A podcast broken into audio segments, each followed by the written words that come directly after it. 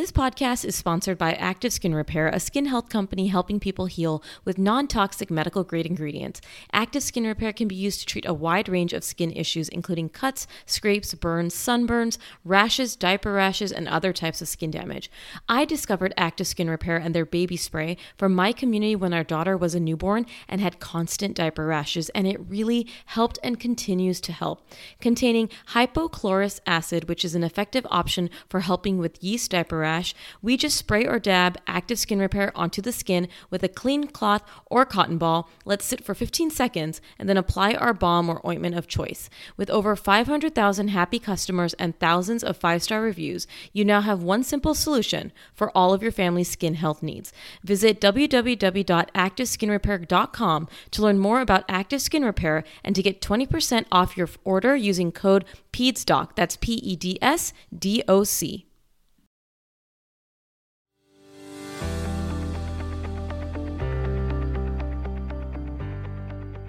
everyone. Welcome to the Peds Doc Talk podcast. I'm your host, Dr. Mona, where each week I hope to educate and inspire you in your journey through parenthood with information on your most common concerns as a parent and interviews with fellow parents and experts in the field. My hope is you leave each week feeling more educated, confident, and empowered in the decisions you make for your child.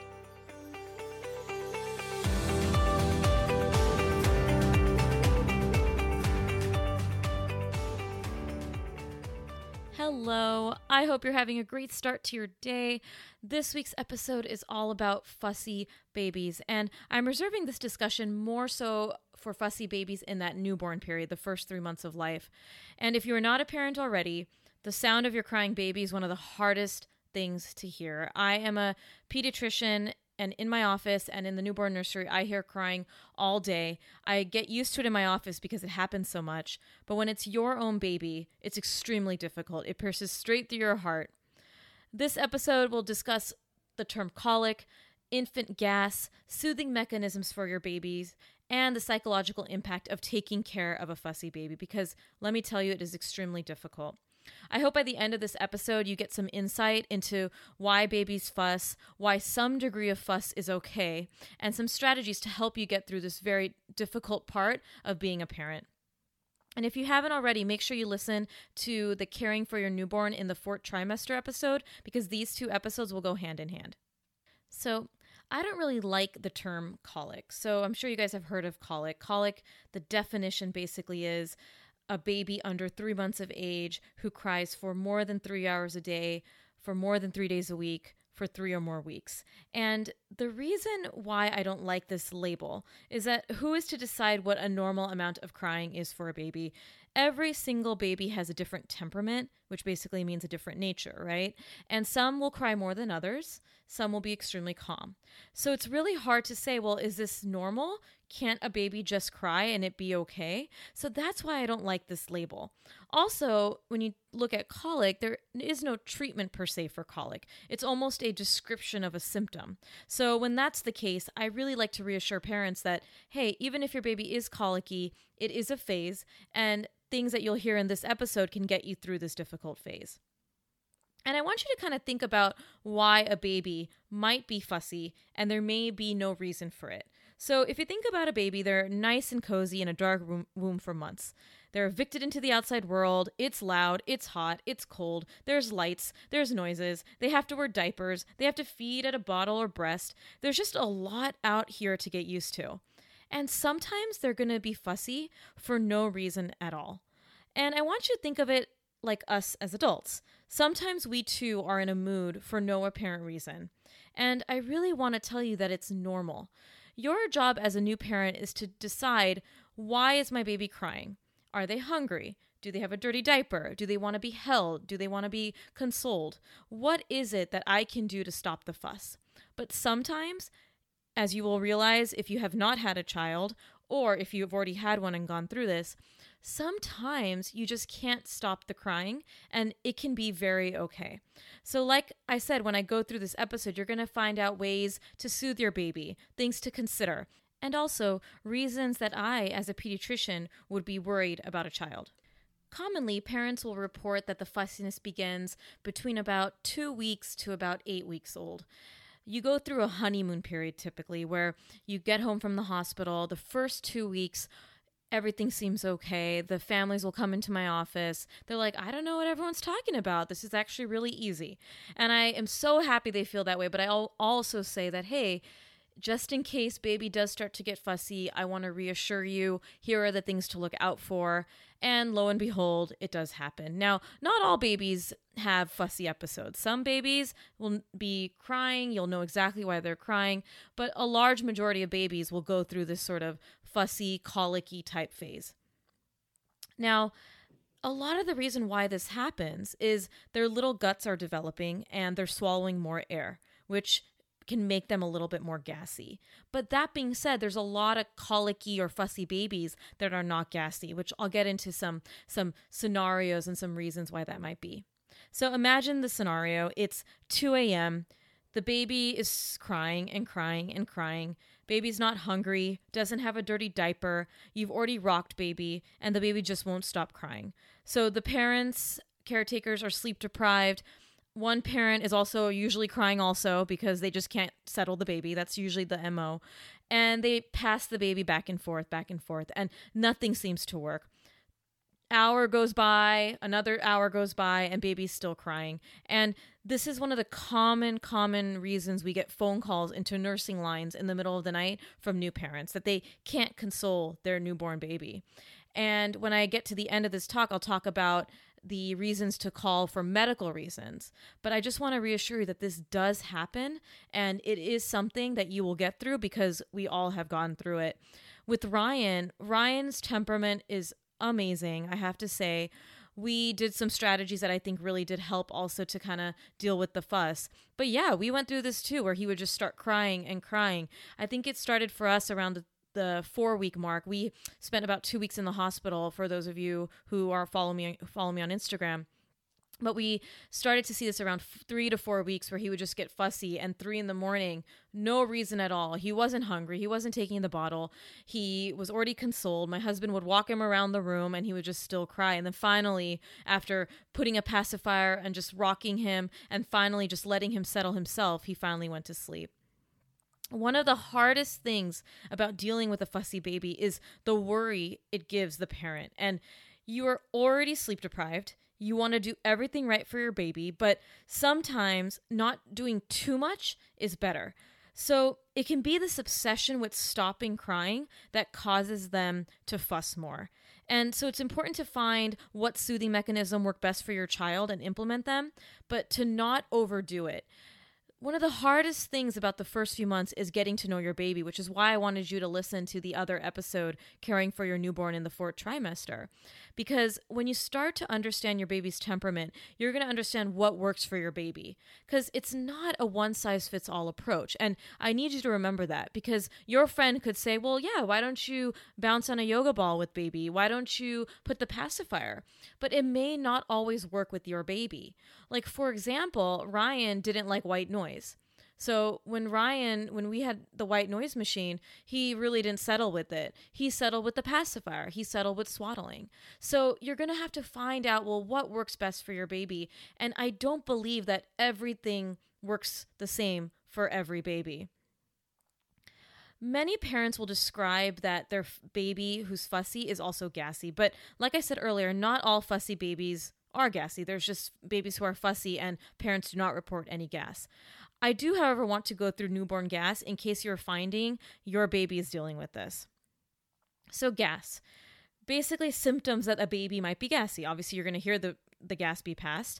Uh, they, they may cry while passing the gas. They may arch their back, turn red in the face. They may make a lot of grimaces when they're trying to pass that gas. Two main reasons why a baby becomes gassy Think of it this way swallowing air and an immature digestive system.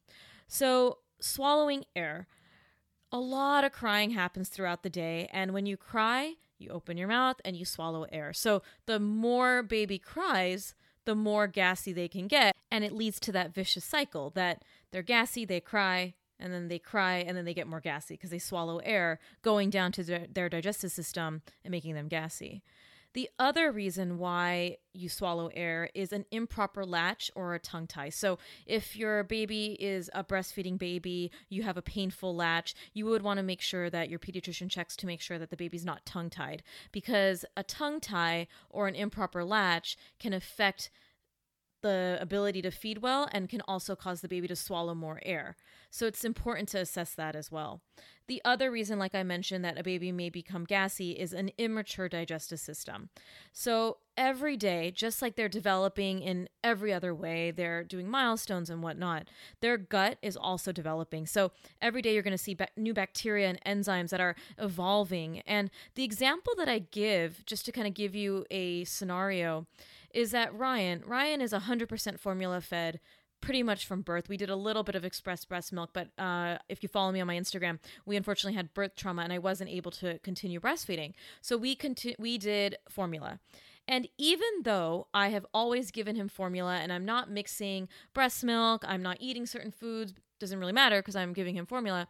Even though it's only formula, his poops will change day by day and he'll be more gassy day by day.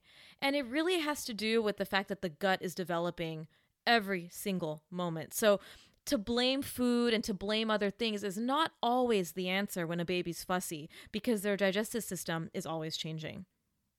So a lot of parents will say, you know, well, oh my gosh, baby's so gassy and it's so bothersome. And I really want to give you this perspective.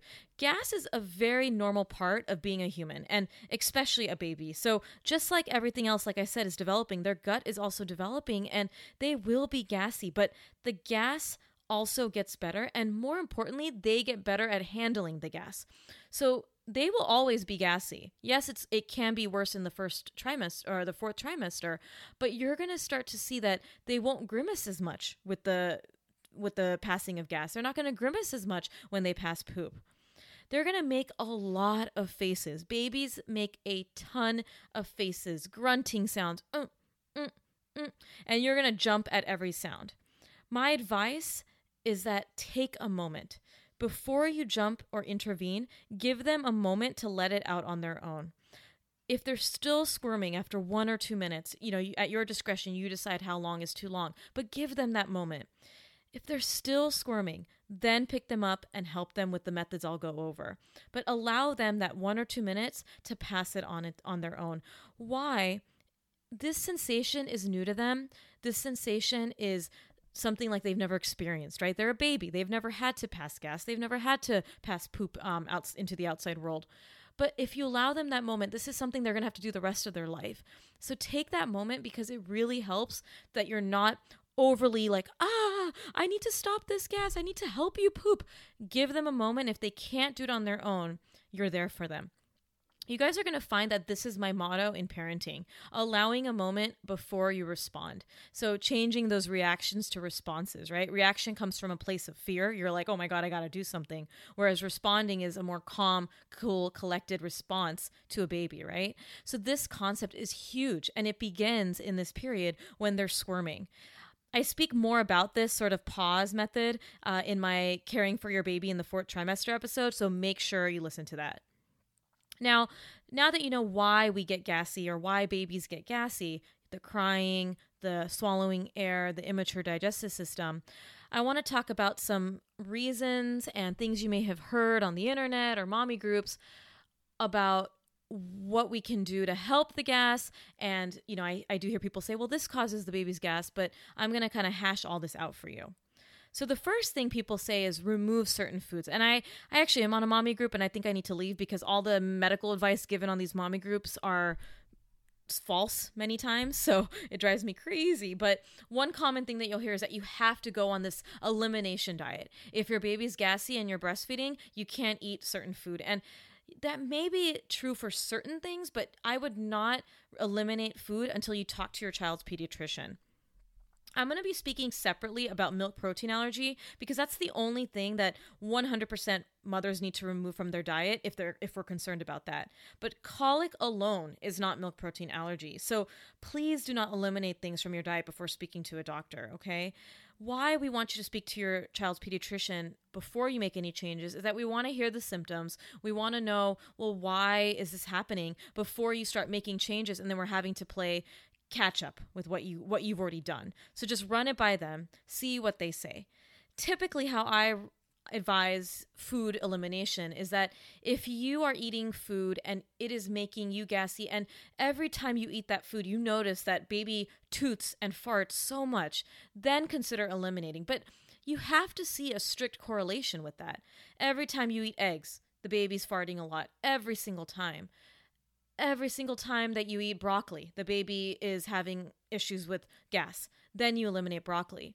What i don't want is if you're breastfeeding I don't want you to eliminate so much food that you're not eating anything because you're breastfeeding and you need to eat, you need to stay hydrated to produce your breast milk.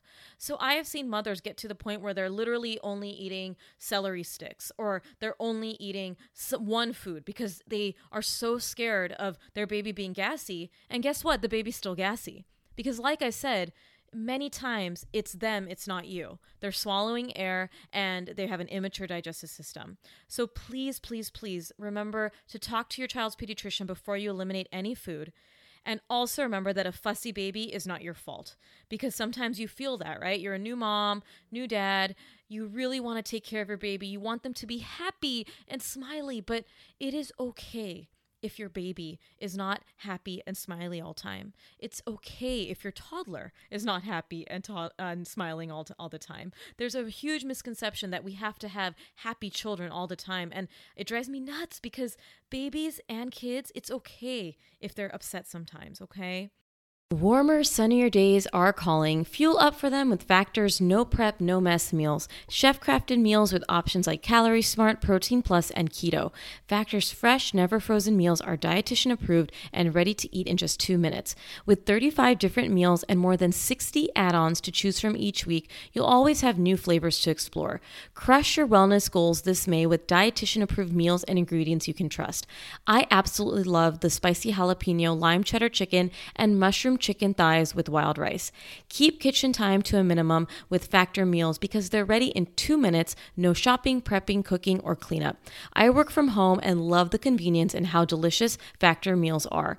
Head to factormeals.com slash pedsdoctalk50 and use code pedsdoctalk50 to get 50% off your first box plus 20% off your next box. That's code pedsdoctalk50 at factormeals.com slash pedsdoctalk50 to get 50% off your first box plus 20% off your next box while your subscription is active.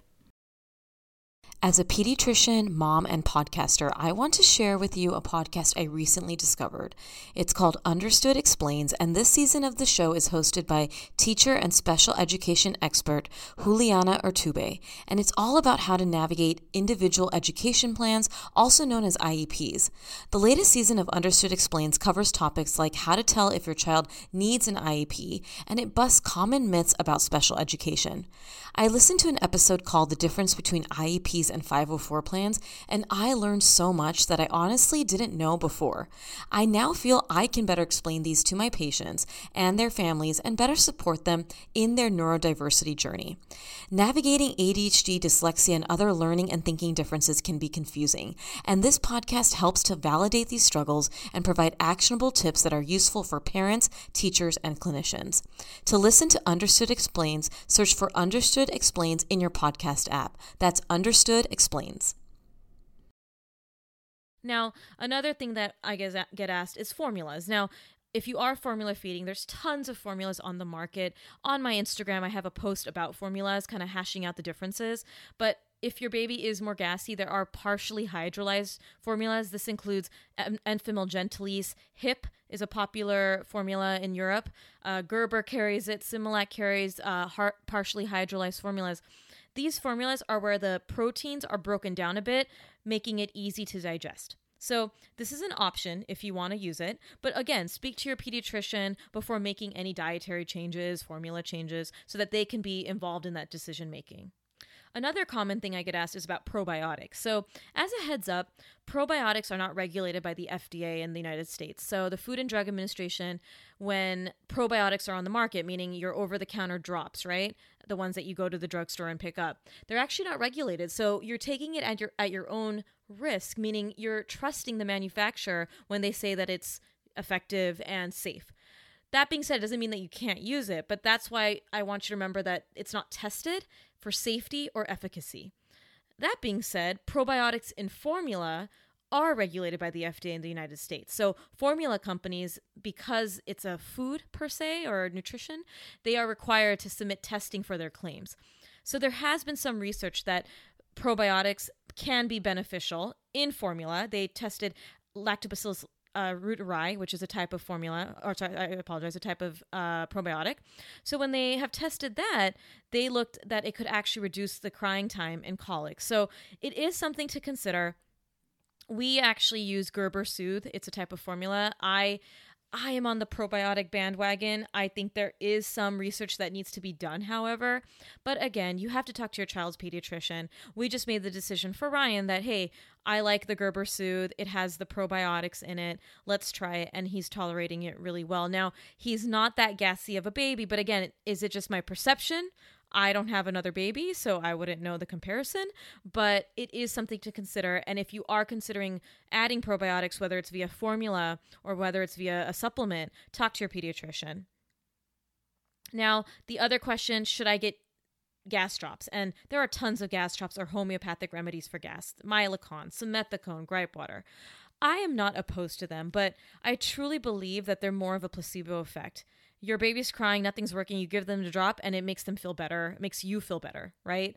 And when I get into the psych- psychology of taking care of a fussy fussy baby at the end of this talk, I'm going to talk about that sort of feedback mechanism that happens that if you're cry- if you're crying and upset because your baby's crying and upset, it's a vicious cycle. And sometimes giving the drop makes you feel more calm and baby can get more calm. So it's okay to try, but truly, again, there's no research studies that show that they're effective. So try it. If it doesn't work, stop using them. Okay. The other things you want to consider is if you are bottle feeding, what bottle you're using and what type of nipple you're using. So for Ryan, we went through two different types of bottles. There are so many bottles on the market. I was between Dr. Brown's MAM and Comotomo.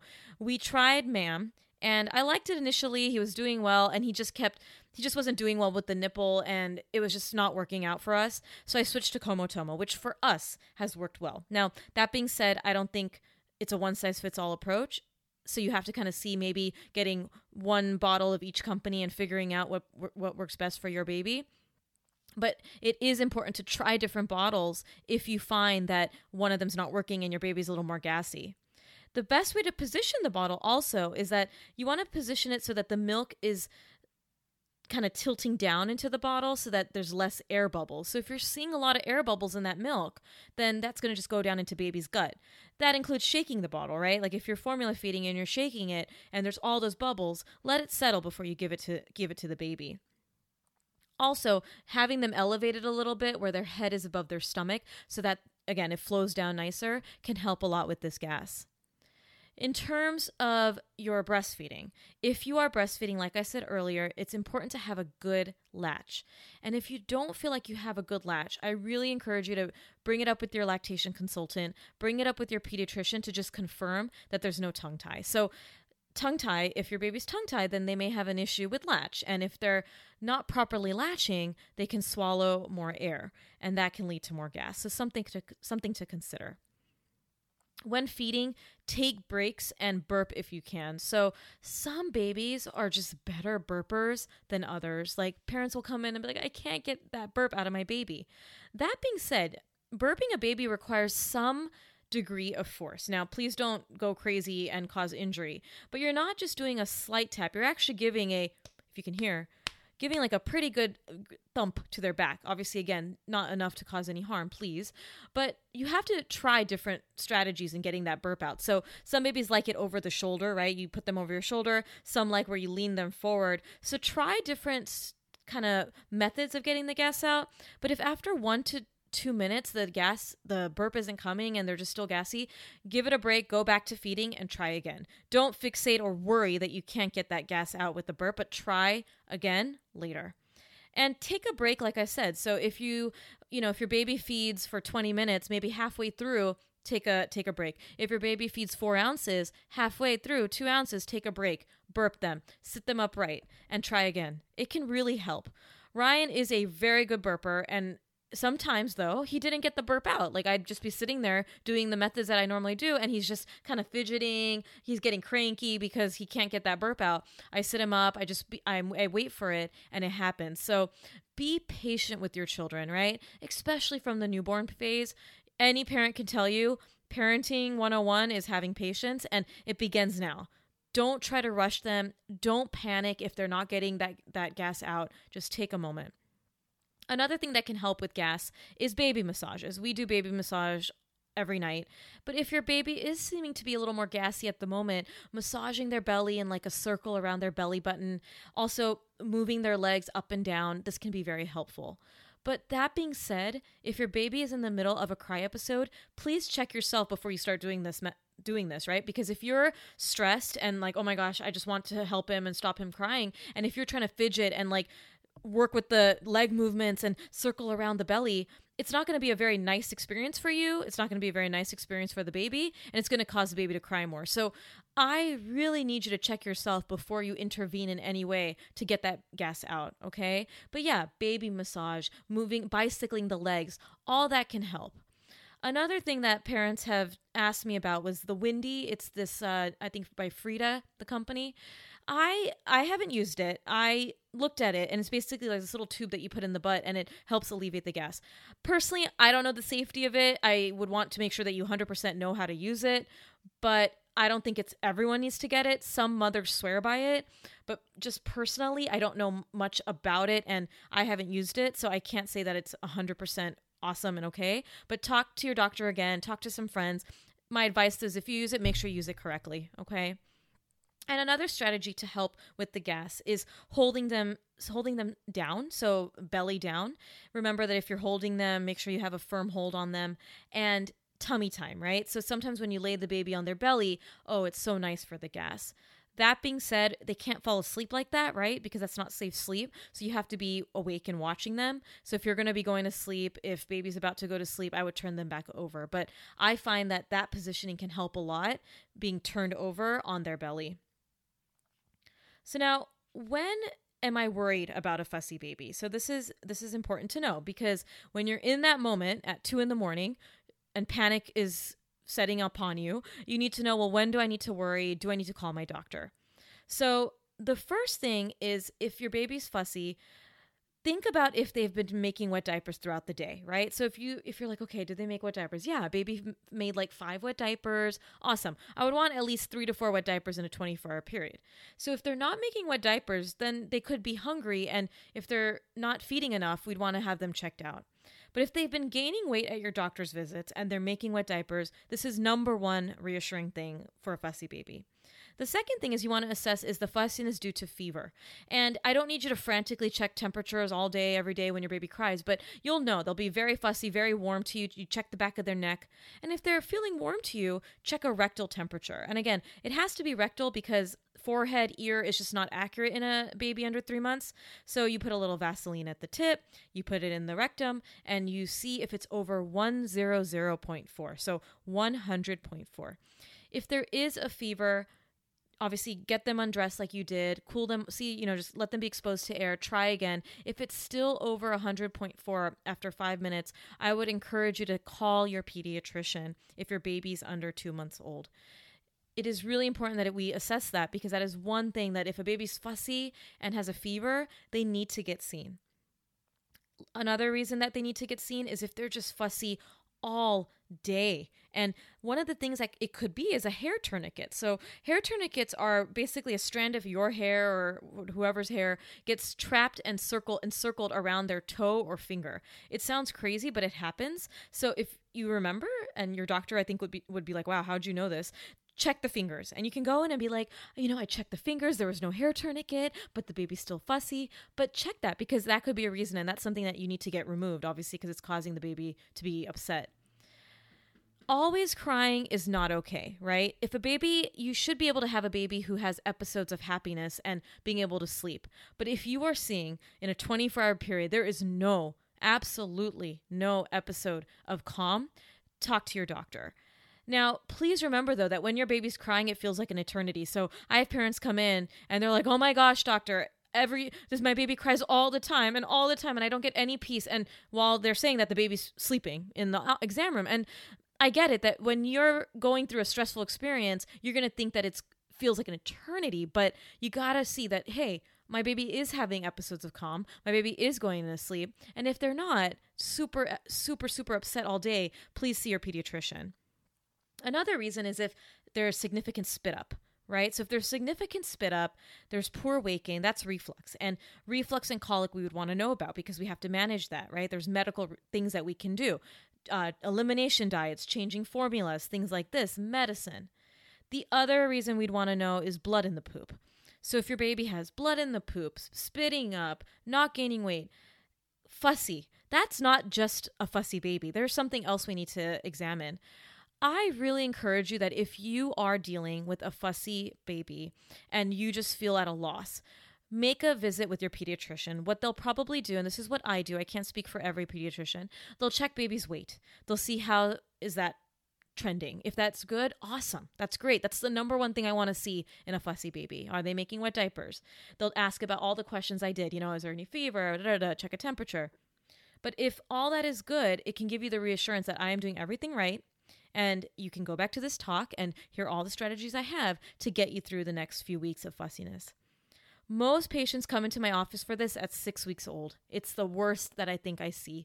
And so I know when I see a six week old on my schedule for a sick visit, I actually can guess why they're coming in because I see this commonly. Now, if you're a new parent, I don't want you to fear the fuss. I don't want you to fear that this is going to happen and I'm so worried. It's not something to worry about. And like I said, the less you worry about it and the more you embrace it as like, okay, this is a phase. If it happens, we're going to get through with it. It is so much better. It's this constant obsession with I need to stop this. Oh my God. Oh my gosh. The colic, the baby's crying. It, it just doesn't help anyone. So accept it. Say, okay, it sucks. I know what I'm going to look out for fever, not making wet diapers, da da da. And run with it and just be reassured that it does get better. Okay. So now I want to talk about how do you calm a fussy baby. So it's a little checklist on what I want you to go through when you're having an episode of a fussy baby. First thing first, pause right? Take a moment. Like I said, they make a lot of faces, a lot of grunting sounds, a lot of sounds. Give them a moment. You are not going anywhere. Remember that. You are their parent. You are there to take care of them, but you have to just give them a moment. And like I said, that moment is up to you one minute, two minutes, 30 seconds, but give them that moment to see if they'll soothe on their own. If they don't, you're going to jump right into help, okay? I talk about this in the Caring for Your Newborn in the Fourth Trimester episode because it really, really does help.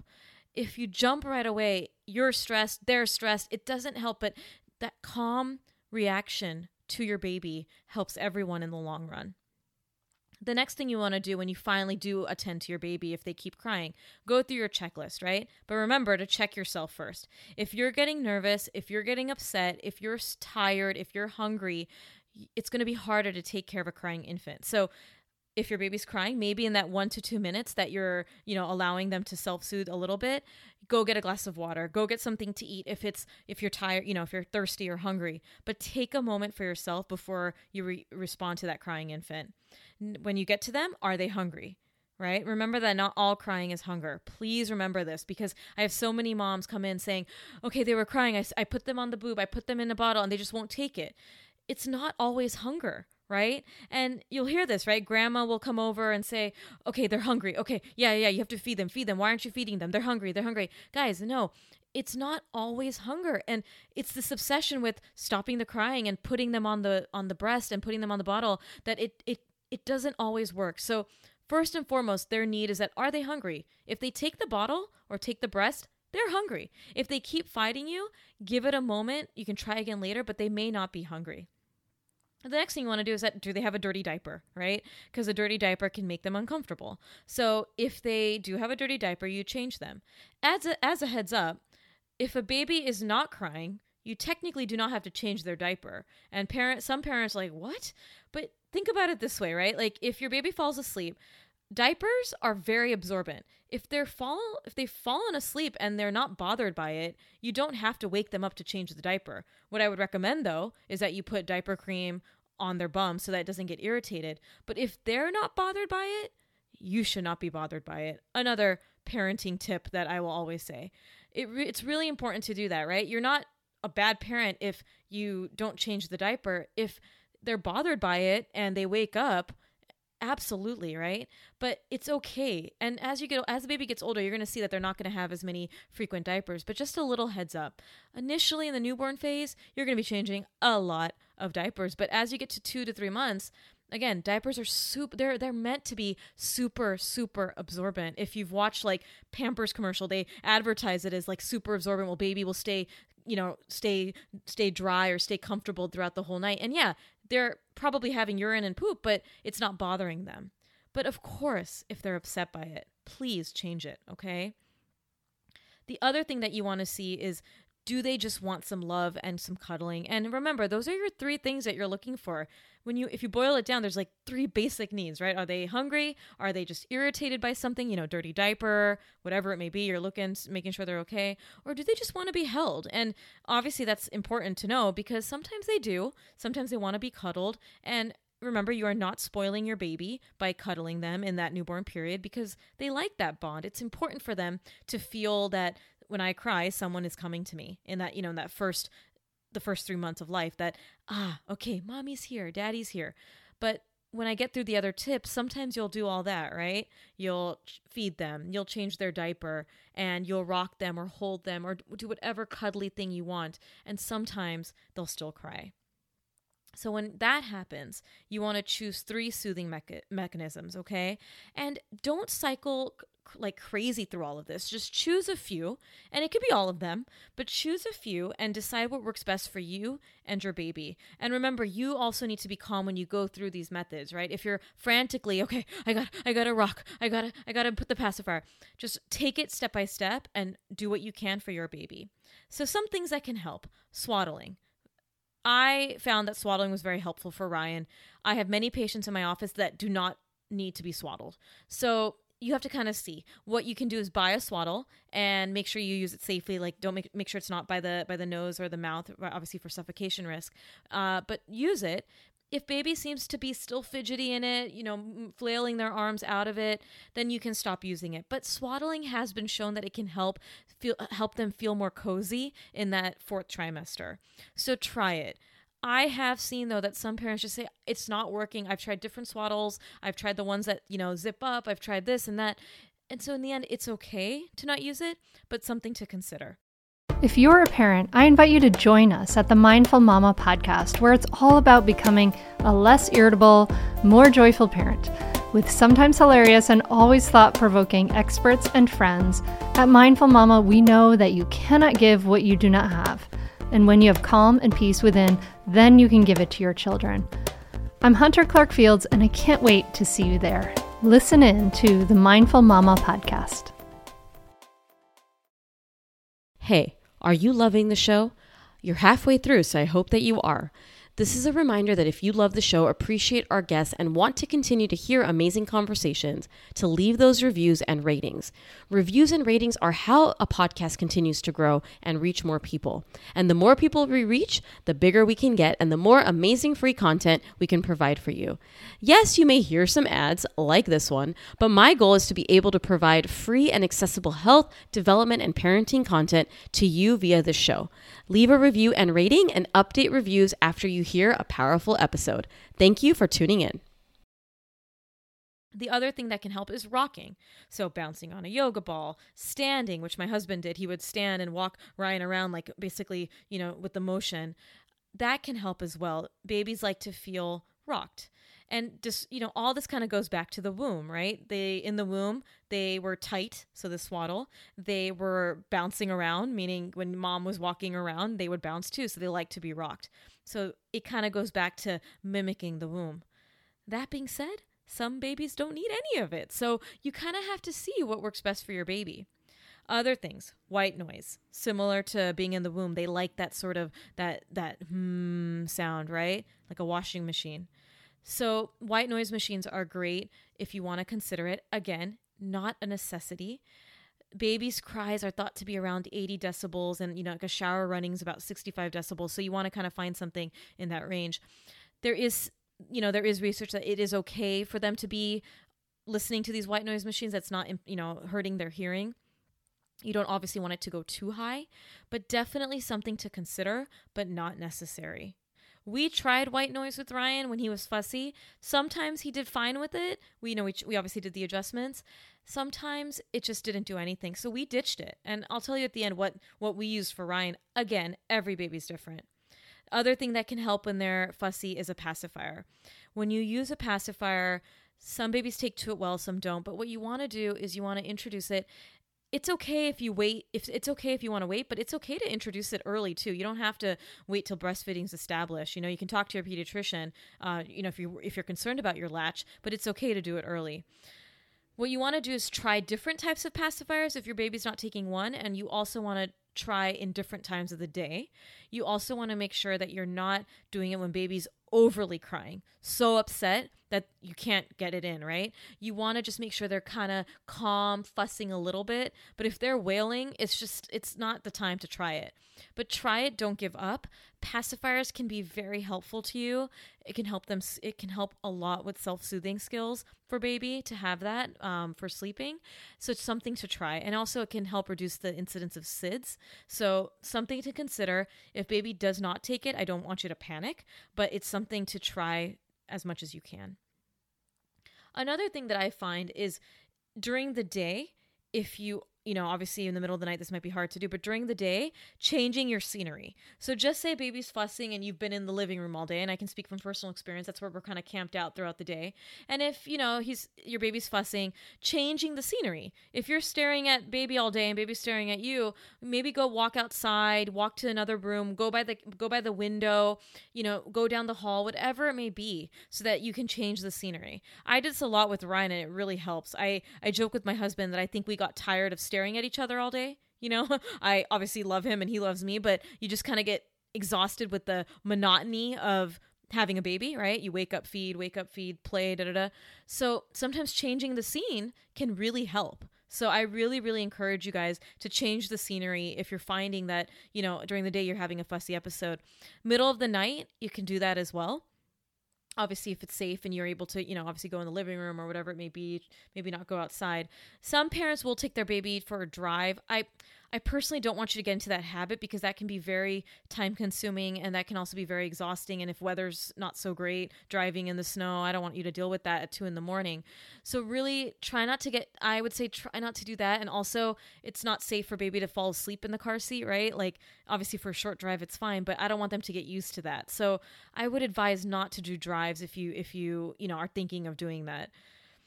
The other thing, colic or an overtired baby can also just be that they're just so, so exhausted from the day, right? So people will say, oh, my baby's so fussy, but are they just so tired that they can't calm themselves down, right? We talk a lot about this, that there's that, that perfect window to get baby to go to sleep. And I speak about that in the caring for your newborn episode. But if they're kind of starting to show signs of yawning, you know, their eyes are dazed, awesome. That shows that maybe they're ready for sleep.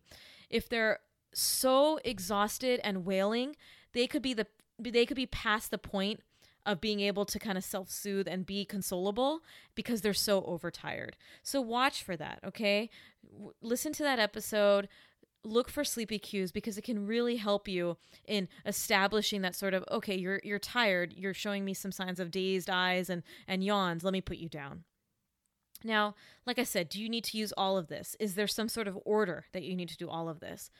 Not necessarily. So, I take care of tons of babies, and in my opinion, every child is different, and you, you need to find what, what, what works best for you, right?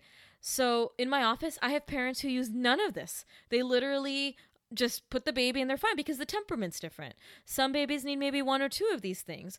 So, I don't believe that there's a recipe for everyone. Now, that being said, some babies will need all of it, and I want you to try doing all of that. But for example, our son, really from all the things that I mentioned, it was swaddling, a pacifier, and rocking. He didn't really need the white noise machine, right? We would change sceneries a little bit. So as he as Ryan got older, we were able to phase out the rocking so much and he would be able to kind of calm on his own with maybe like less time of rocking. And the swaddle, we were able to get him out of the swaddle eventually. He's now three months old. So you gotta you gotta see well what works best for your baby. The swaddle, like I said, if the baby has an exaggerated more where they're flailing their arms, it can really, really help to kind of calm that down. But find out what works best for you and works what works best for your baby in terms of calming them when they're fussy. But always remember the following go through your checklist. Check yourself first, make sure you're calm to handle this. Pause one to two minutes, whatever you're comfortable with, okay, but do pause. Assess their basic needs hunger, diaper change, bothered by something. Do they want to be, you know, consoled, held, things like that, loved, you know? And obviously, if they're not making wet diapers or if they're having a fever, medically they should be seen right? Check the fingers and toes for hair tourniquets. You'll look like a rock star to your pediatrician. But check those things. Sometimes you can do all of that and babies can still fuss, which can lead to a lot of anxiety and depression in parents. And I cannot tell you how hard that is to see in my office. I'll have mothers come in and they'll be just in tears with their crying baby. So I love talking about fussy babies and I love talking about colic, whatever you want to talk uh, call it, because it is so important to understand that it is difficult. It's okay to be upset by it, but it's something that does get better. And if you're finding that, oh my gosh, this is so overwhelming taking care of this baby that I can't console, please speak to your pediatrician, right? To make sure it's not anything medical we need to do. And I call a lot of this the psychology of caring for a fussy baby. There is a psychological impact, and you cannot deny that. So if anyone says that, oh, everyone goes through it, it's okay, just suck it up. No, like if your baby is fussy and you are perceiving that to be an extremely fussy baby, it can be extremely hard because as a mother, I'm going to speak about a mother because I am one. As a mother, we want to have our babies feel loved and consoled. And it, when your hormones are raging and you're sleep deprived and you can't console your baby, the first thing that we think, and I'm gonna I'm gonna attest to that, is how come I can't console my child? Why can I not console them? I'm their mother. I should be able to console this baby. But I want you to remember that it's not your fault. It's nothing bad. You are doing everything right. Go through your checklist. Go through all this.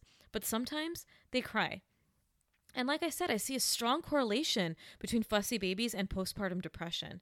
And it's the chicken or the egg debate. And I'm going to explain it like this Does postpartum depression cause the baby to be fussy? What I mean by that is mom's sad, the hormones, whatnot, and baby senses that energy. And so baby gets sad. Baby starts to cry. And I want you to really think about this. And again, there's no blame, there's nothing like this because it is something we really need to talk more about because it has a huge impact on children and newborns, obviously.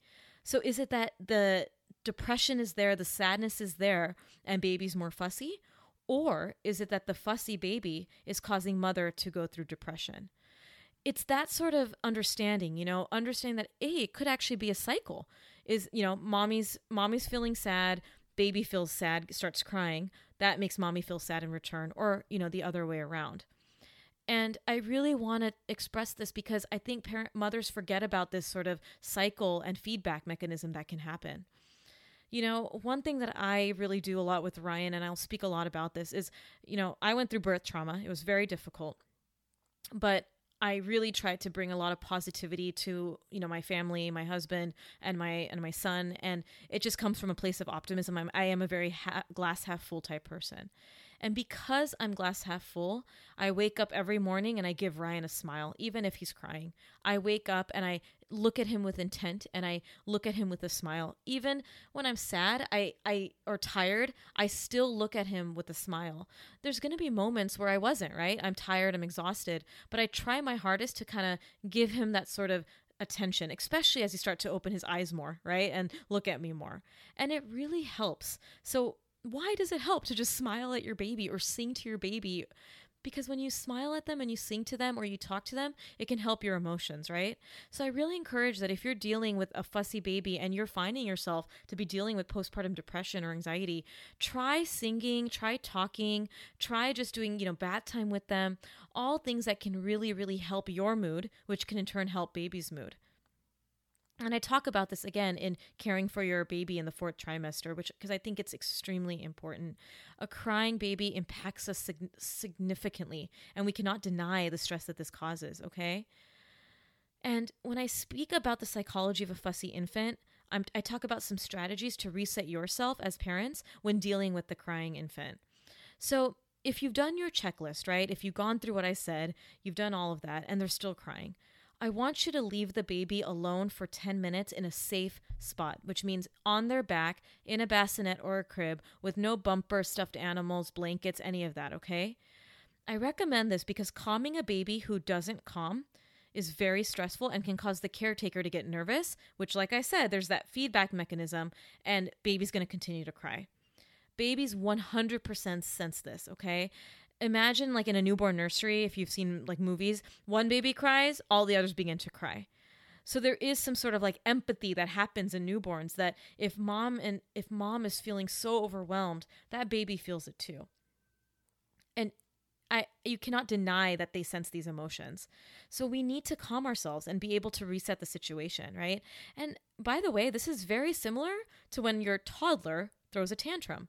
If you all of a sudden react and try to stop the crying immediately, right? It can cause them to kind of have that feedback because you're not calm. You have to calm yourself before you deal with any baby, newborn, toddler who's upset.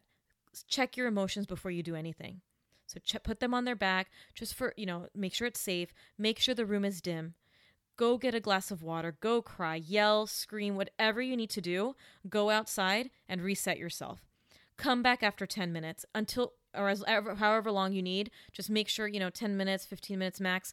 Make sure you are ready to tackle that baby and ready to handle all that crying, okay? Because if you're still upset, it's not going to help when you go back, if baby's calm, awesome. But there's a chance that baby will still be fussing. And then you go through your checklist again. You go through any other mechanism to try to help them calm, and they will calm down. If they're not calming down and you're concerned, call your doctor, okay? But remember that medical checklist I gave you. Another thing that can really help, and again, this goes back to the psychology of taking care of a fussy baby, you have to leave the house whenever you can if you have someone who can help your partner, your grand- grandparent, nanny, I don't care. Just leave the home for just 10 minutes. It doesn't have to be long. It's just you could go right outside. When you are taking care of a baby who's fussing 24 hours a day, day in and day out, the monotony, it really impacts your emotional well being. And you need to do something to just reset yourself if you're not able to, right? Like if you're like I'm many days it's just me and Ryan and my husband's at home and some days he's fussy and I'll just take a moment, you know, I'll walk him to the window, I'll go down the hall, take the baby with you if you need to, right? But get out of the home if you can alone. You are there for your baby. I promise you, your baby's going to love you.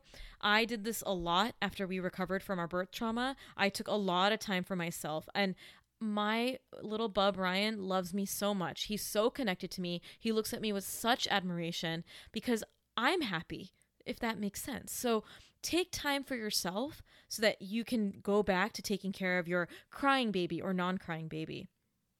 And also, just the sun will help you if it's warm outside. Even if it's not warm, just getting out can really help. If you need to, like I said, leave the house with baby, go for a stroll, get some fresh air. It is 100% okay for you to go for a stroll with your newborn. Obviously, if your pediatrician recommends against that, that's fine, but walking is fine. You go to your doctor's office, which is filled with germs. I do not mind a family going around their neighborhood. Maybe avoiding crowded places, obviously, until the baby's a little older, but it can really help to just get outside. If you live near the beach, go to the beach. If you have a, access to a park, go to a park. Go visit a friend. You know, get out of the house if you can. The other thing is tell any family members, including grandparents, who keep bothering you about your crying baby to listen to this podcast.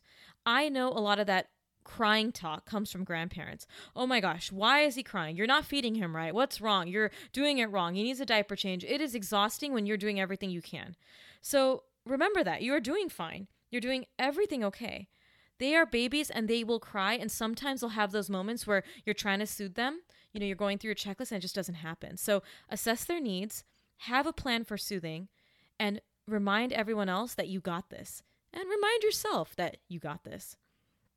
Lastly, change the story you tell yourself and stop using the word colic or fussy.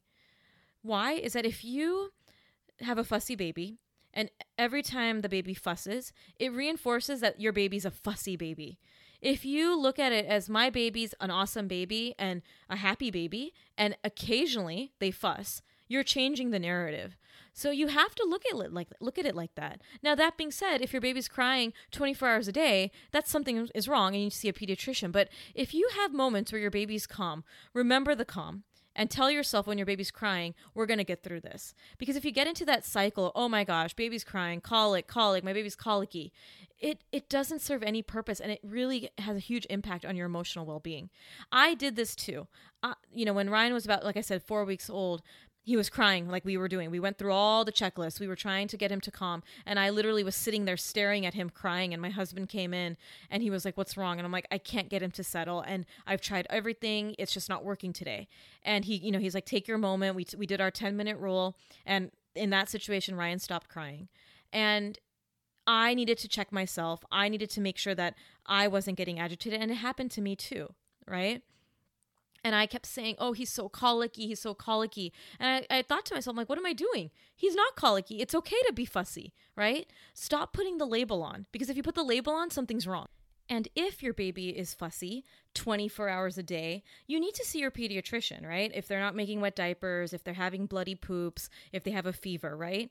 But if everything else is going okay, baby's gaining weight, there's, you know, making wet diapers, monitor, right? Remember that this fuss does get better. Change the narrative, change the story you tell yourself, and remember that you are doing a good job. Many, many parents go through this phase, and if you can digest this information that I told you in this episode and really apply it, I really think that you will change how you approach a fussy baby. Thank you for listening to this week's episode. As always, leave a review. Follow me on Instagram at PedsDocTalk if you're not already share this episode on any of your social media channels Twitter, Instagram, Facebook, TikTok, whatever it may be. I love doing this for you guys. Until next time, have a great day.